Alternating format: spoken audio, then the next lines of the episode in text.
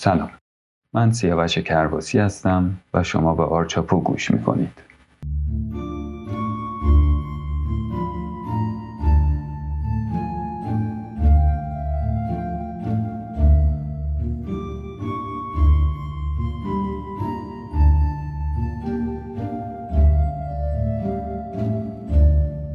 در قسمت های قبلی در مورد فعالیت در حوزه های اداری و دفتری، کارگاهی یا میدانی و آموزشی و پژوهشی تا حدی صحبت کردم. در این قسمت یک مقدار مختصری درباره فعالیت در حوزه های تجاری با شما صحبت می کنم. همونطوری که قبلا گفتم منظور من از فعالیت های تجاری بیشتر برمیگرده به فعالیت هایی که منتهی به خرید و فروش میشن. بقیه فعالیت هایی هم که ما انجام میدیم برای کسب درآمد هست. بنابراین به نظر میاد که عده زیادی فعالیت هایی که در این حوزه انجام میشه رو می‌شناسند. چند نکته رو باید در مورد این حوزه بدونیم که من فکر می‌کنم کمتر بهش پرداخته شده. یکی از مهمترین اونها به نظر من دیدی هست که نسبت به این حوزه وجود داره. ما اصلا نباید فعالیت های تجاری رو دست کم و سطح پایین در نظر بگیریم. اما چرا این اتفاق افتاده؟ من فکر می کنم یکی از دلایلش این هست که افراد غیر متخصص در این حوزه ها فعالیت می کنند که اصلا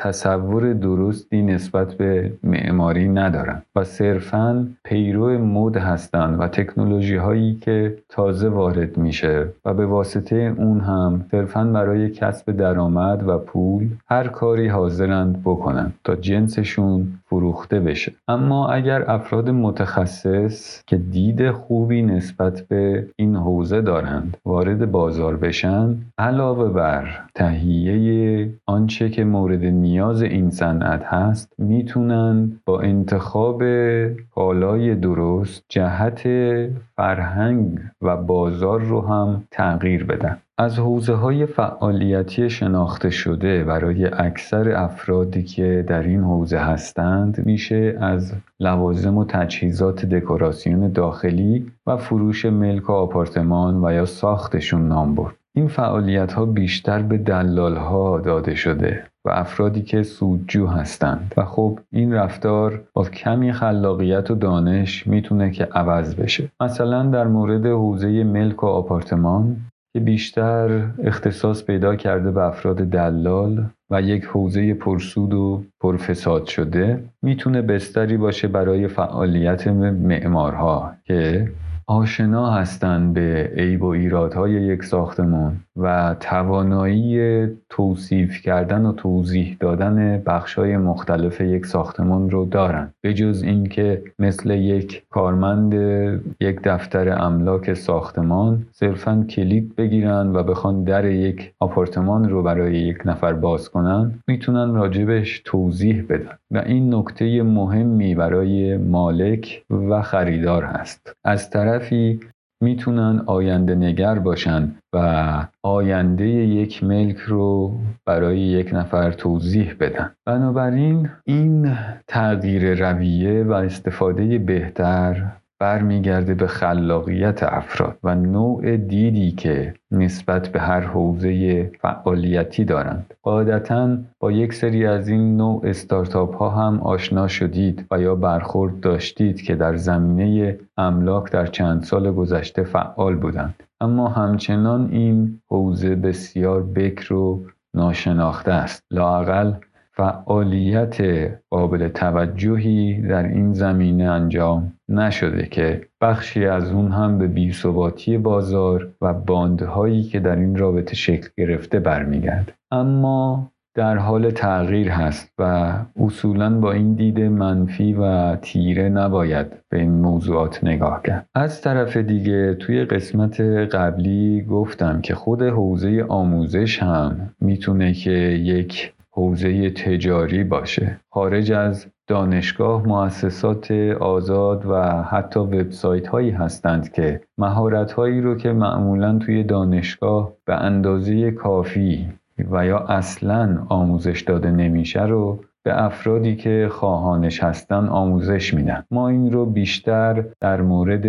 یادگیری نرم افزارها دیدیم. در عین حال مؤسسات و آموزشگاه هایی که برای ادامه تحصیل به دانشجویان کمک می‌کنند و یا برای گرفتن مدارکی از جمله آزمون نظام مهندسی و یا کارشناسی دادگستری آموزش میدند یک نوع کسب و کار برای خودشون درست کردن که کیفیت های متفاوتی داره. و در این حوزه هم احتمالا شما آموزشگاه هایی و وبسایت هایی با سابقه طولانی تر و سابقه کمتر پیدا می کنید و افرادی مستقل که دارن همگی توی این حوزه فعالیت می‌کنن و افراد متناسب با اعتمادی که دارن و یا بودجه‌ای که در اختیار دارن به هر کدوم از اینها مراجعه می‌کنن. به نظرم نسبتا حوزه گسترده ای هست فعالیت زیاد میشه توش رقابت قابل توجهی وجود داره و همچنان هم جای فعالیت زیادی هست. چون بیشتر این آموزشگاه ها و این فرصت ها در شهری مثل تهران خلاصه شده و یا چند شهر بزرگ و بقیه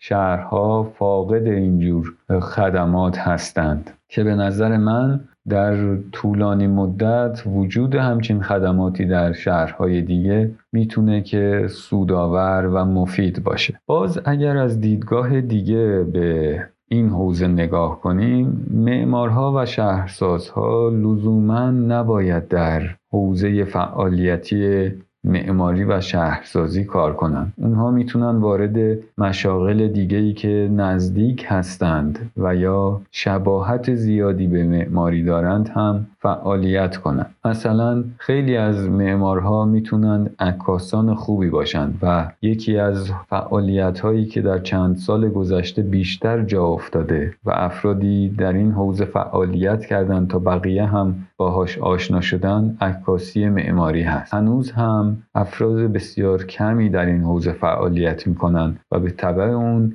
برای دیگران هم شناخته شده نیست و بهش خیلی اهمیت نمیدن و خلاصه شده به مسابقه های معماری. در حالی که این حوزه می‌تونه که با املاک ارتباط بسیار قوی برقرار کنه و برای فروش و یا ارائه یک کار بسیار مؤثر باشه. از طرف دیگه افرادی که در این رشته ها تحصیل کردن می‌تونن در حوزه های نرم افزاری و طراحی اپلیکیشن هم فعالیت کنند. به این شکل که اونها interface یا ظاهر یک نرم افزار رو طراحی می‌کنن و یا برنامه هایی برای استفاده کاربر در اختیار فرد برنامه نویس قرار میدن و به قولی سناریو تعریف می‌کنن که البته این مختص این حوزه نیست. و حوزه های دیگه به صورت تخصصی توش فعالیت می‌کنند. منتها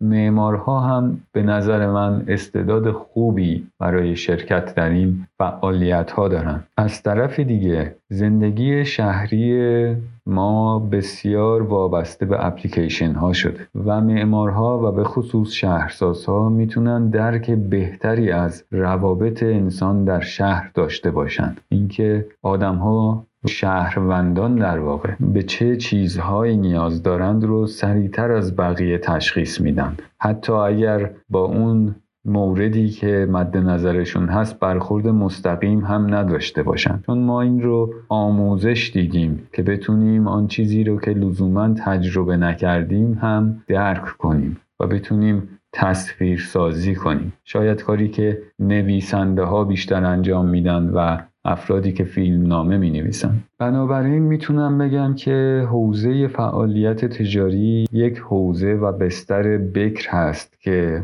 افراد به درستی و با عینک مناسبی به اون نگاه نکردند و شاید خیلی وقتها با دیدی تحقیرآمیز به اون نگاه کردن. ولی ما می‌تونیم فکر کنیم که حتی معمارها و شهرسازها می‌تونند مبلمان شهری یا مبلمان برای خونه و فضای اداری طراحی کنند کما اینکه این اتفاق در گذشته هم گذشته خیلی دور هم افتاده و طراحی وسایل داخل ساختمان رو معمارها هم انجام می‌دادند. از طرفی دیگه افرادی که در حوزه های مختلف این رشته دارن فعالیت می‌کنن می‌تونن که در زمینه فروش زمانی فعالیت کنند که شناخت خوبی هم نسبت به اون حوزه ها دارند. مثلا بعضی وقتها وقتی که یک وسیله ای رو یا ابزاری رو برای یک فعالیت کارگاهی و یا ساخت یک ساختمان لازم هست به دنبالش میرید پیدا نمی کنید و اون فردی که فروشنده هست هیچ اطلاعی از اون تکنولوژی که شما دارید راجبش صحبت می‌کنید و یا به دنبالش هستید نداره.